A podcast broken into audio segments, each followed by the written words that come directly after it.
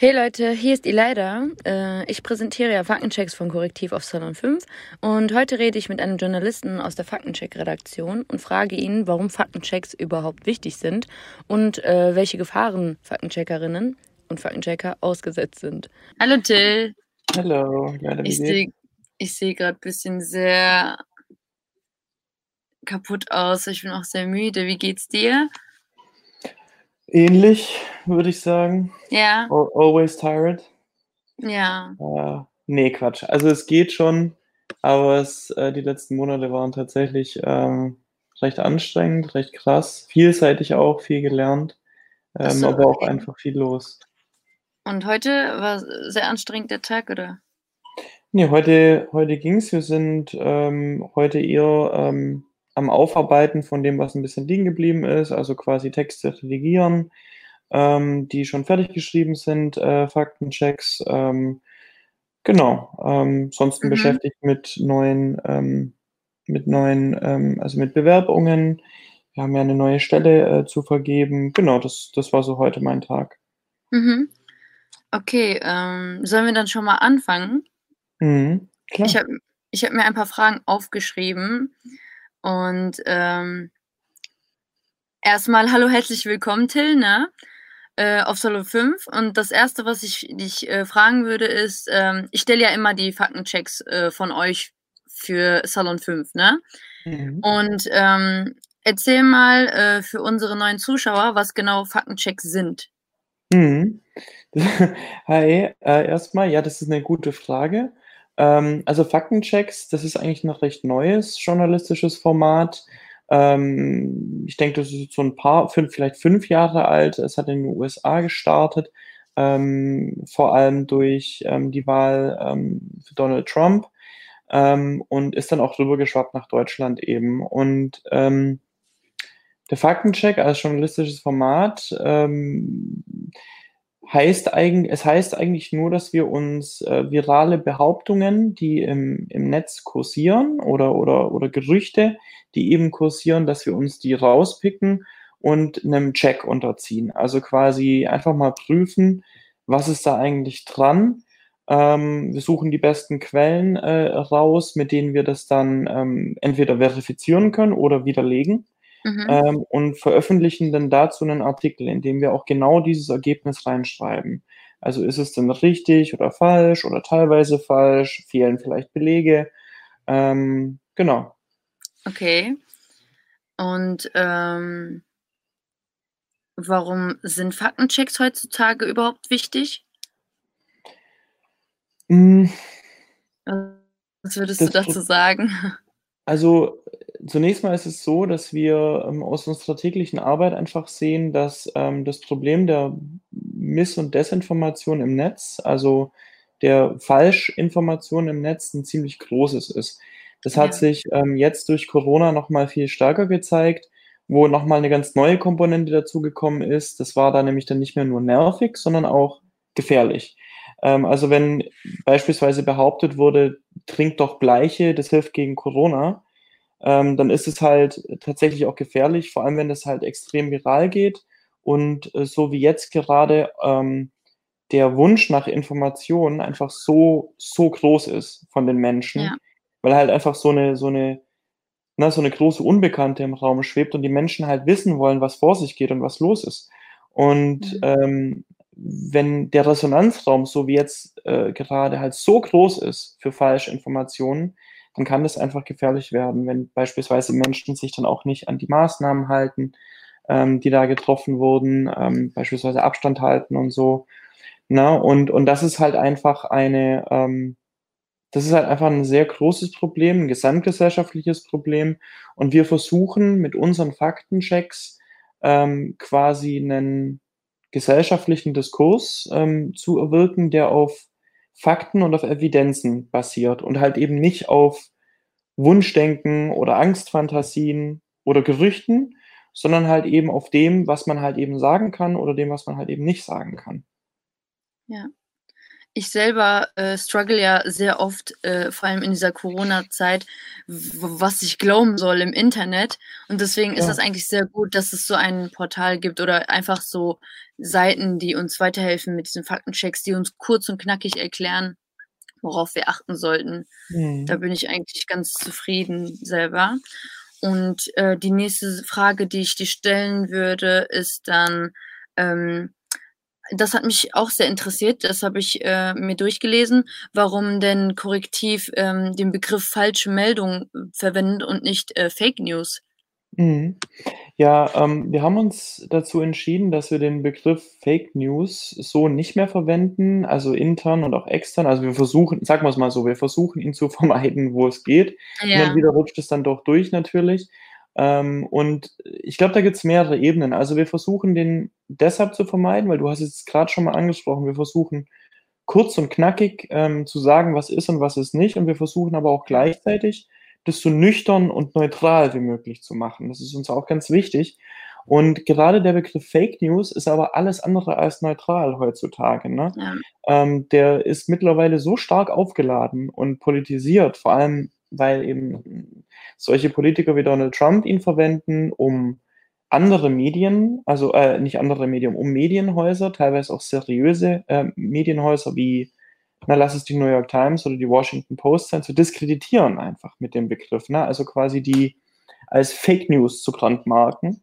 Ähm, die AfD in Deutschland geht 'nen ähnlichen Weg. Ähm, wenn ihnen die Berichterstattung nicht passt, ähm, die über sie, äh, eben stattfindet, dann, äh, gehen sie auch oft oder neigen sie dazu, auch, ähm, den Begriff Fake News zu verwenden, einfach nur, um quasi das Medium abzuwerten. Und aus dem Grund haben wir uns entschieden, hat der Begriff mittlerweile 'ne ganz andere Bedeutung als das, was man eigentlich sagen möchte. Wir wollen doch eigentlich sagen, 'ne Falschmeldung oder 'ne Falschinformation ist im Umlauf. Wir nutzen dann also, wie gesagt, Falschmeldung oder Falschinfo oder wenn wir ganz fachlich werden wollen, habe es ich habe es vorhin schon mal ganz kurz gesagt, aber das mal zur Erklärung noch mal, ähm, Missinformationen, wenn es sich einfach nur um 'ne falsche Info handelt.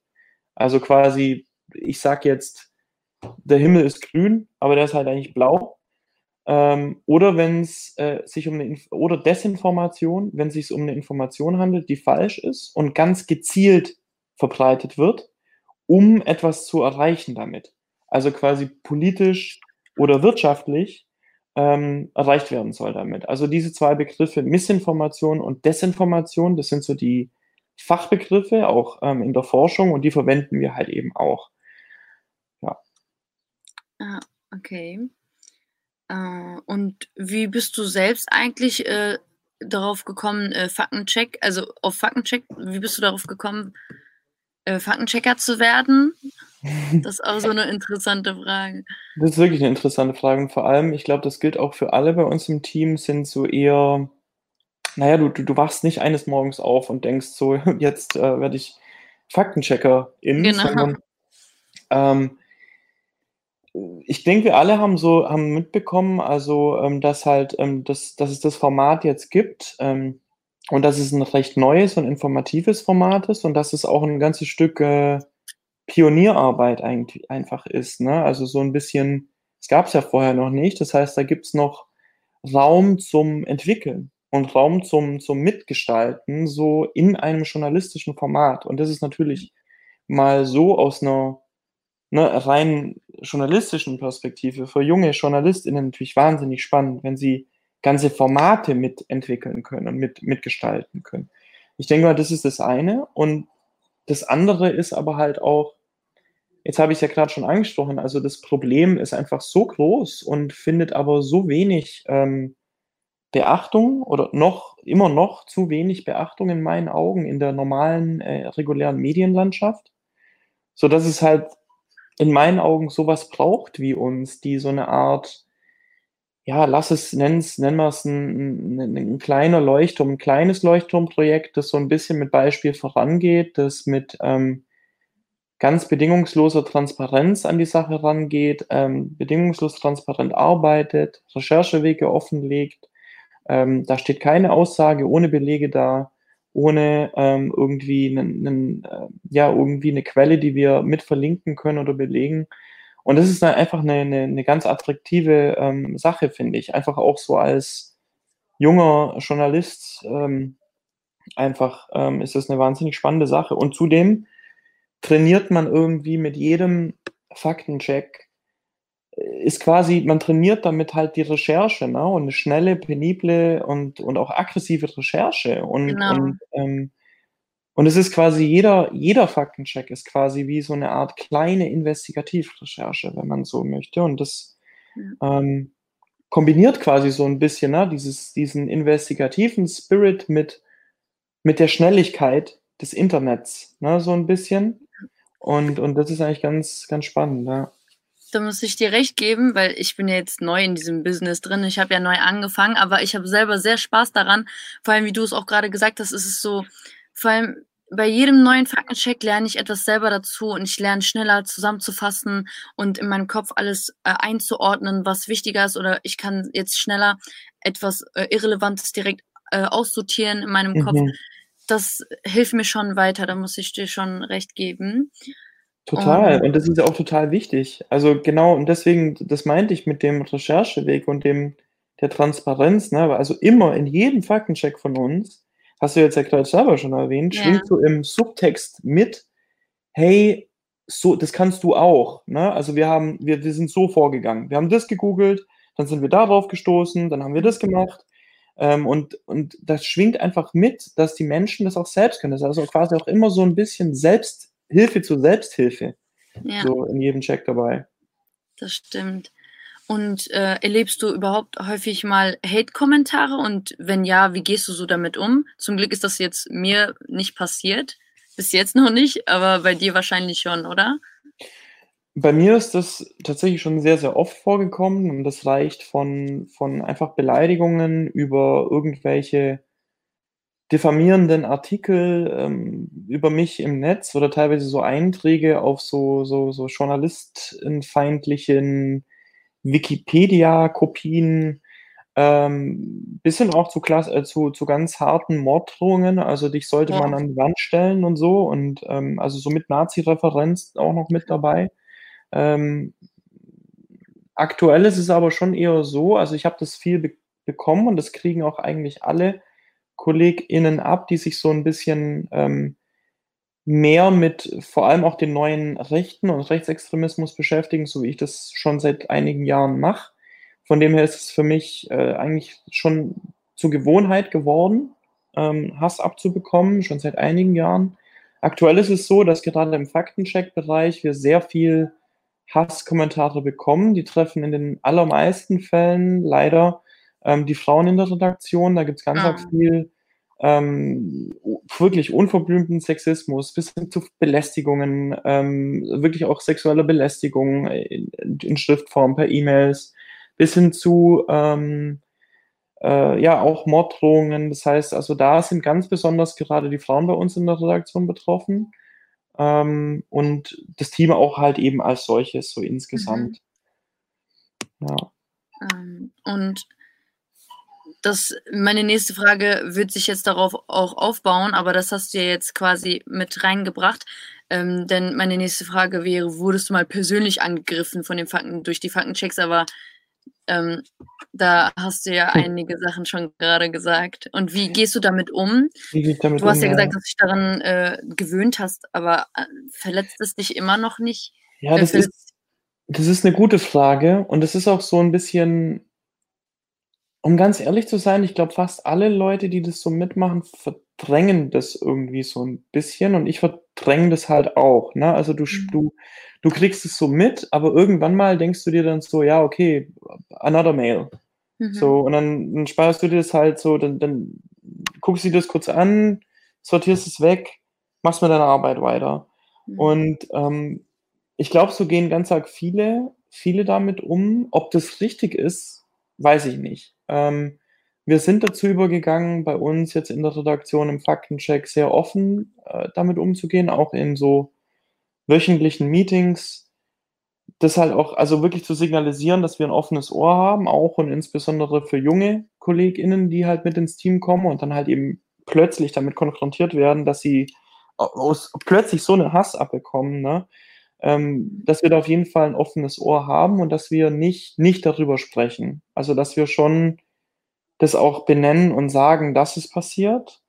Ähm, aber wirklich verletzen tut es mich nicht mehr. Ich denke mir so auf einer anderen Seite eher so, es ist so schade, dass es, dass es passiert. Es ist so schade, weil ähm, man fragt sich so ein bisschen, wo, wo, kommt, wo kommt die Wut, wo kommt diese Wut her? Wo kommt diese, diese Aggression her? Und, und das ist schon so, wenn man sich mit der Frage dann beschäftigt, dann ist es schon so ein bisschen so, man, man findet es einfach wahnsinnig schade, so dass es so ein, dass es, dass Leute auf so eine Ebene gehen und dass Leute mhm. so, ne, und dann wünsche ich mir auch so ganz oft, denke ich mir auch so Sachen, wie mir hat mal letztens, hat mir mal irgendeiner geschrieben, so er hofft irgendwie, dass ich meine gerechte Strafe bekomme irgendwie so und seine Frau oder Freundin hat ihm irgendwas weitergeleitet und er hofft, dass ich, dass ich dafür irgendwie meine gerechte Strafe bekomme oder dass ich dafür irgendwie zur Rechenschaft gezogen werde oder so.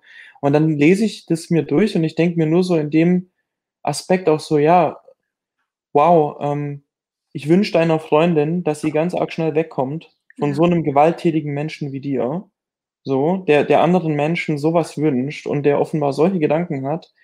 Ähm, das sind so, ich glaube, das ist so, das sind so die Gedanken, die man so hin und wieder hat dazu. Wie gesagt, viel verdrängen, viel ähm, irgendwie das ein bisschen wegschieben, viel traurig, Ratlosigkeit dabei. Ja. ja, das ist echt krass, was du so erlebst. Hast du persönliche Tipps an mich jetzt? Äh, wenn ich mal zu diesem, an diesem Punkt angelange, dass ich irgendwann auch solche Nachrichten bekomme, wie kannst du mir ein paar persönliche Tipps geben, wie ich damit äh, arbeiten kann oder?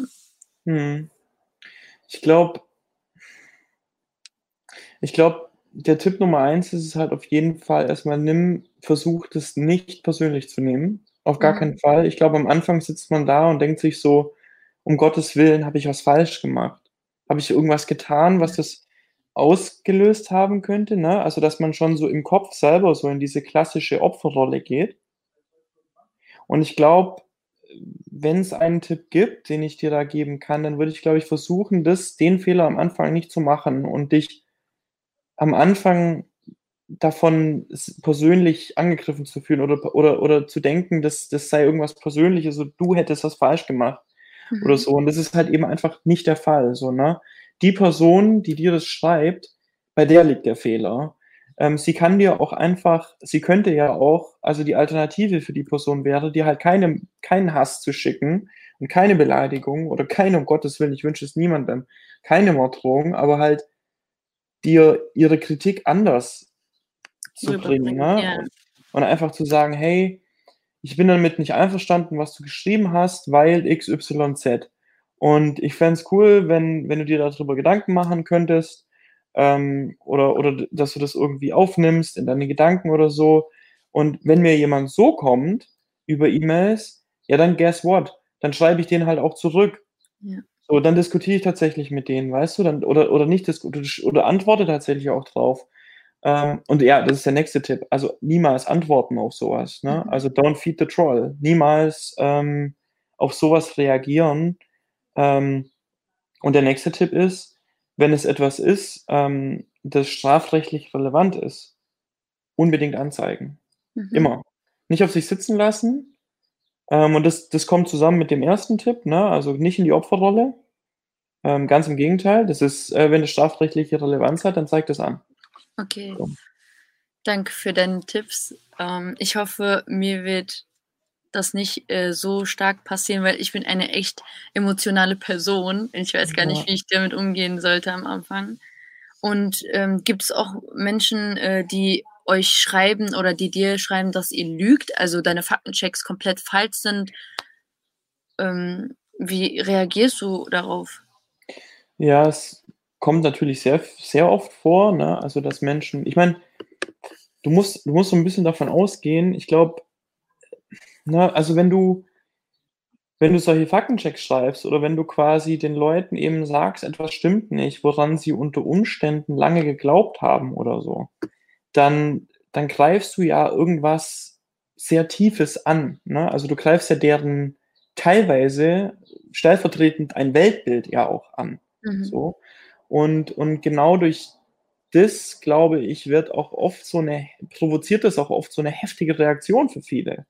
So, und, und für viele ist auch oft so eine Erklärung, ja, nee, ihr lügt doch, ihr seid auch nur irgendwie gesponsert von, von irgendwem, weißt du, bauen dann über uns eine Verschwörungsmythos auf, dass wir so ganz klassisch, so bauen äh, passend zur jüdischen Weltverschwörung, zur angeblichen jüdischen Weltverschwörung auf, dass wir ja auch nur von George Soros äh, finanziert werden und deswegen auch nur Lügen verbreiten, die irgendwie irgendeinen Zweck erfüllen sollen. Mhm. Also das kommt natürlich ganz oft vor, ähm, dass das passiert, gepaart mit dem klassischen Lügenpresse-Narrativ.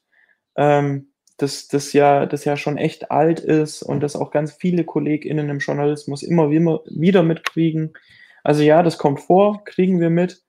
Ähm, aber auch hier ist wieder so diese, ja, diese Resilienz gefragt oder dieses einfach sich so sagen, hey, Leute, nee, ich bin halt auch jetzt, ich bin jetzt seit sechs, sechs Jahren oder seit sechseinhalb Jahren, fast sieben in der Branche, Vollzeit. Ich hat noch nie einen Menschen neben mir stehen, der irgendwie gesagt hat, und das schreibst du jetzt auf. So. Oder das, ähm, ich bist du jetzt verpflichtet, irgendwie aufzuschreiben oder so.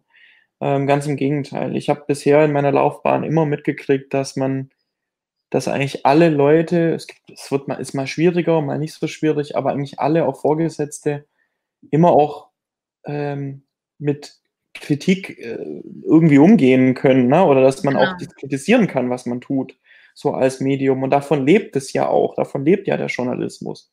Dass wir uns halt auch gegenseitig kritisieren und auch intern unsere Arbeit kritisieren. Das ist ja einer der, der Stützpfeiler, sage ich jetzt mal, auf dem Journalismus überhaupt steht und überhaupt erst so funktionieren kann.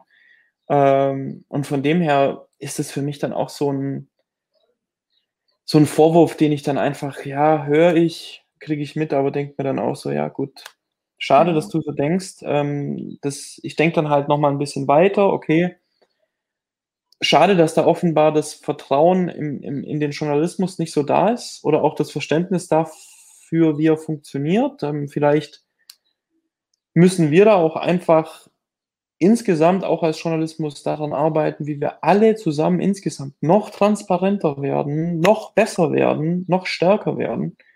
Ähm, ja, ich glaube. Mhm. Ja.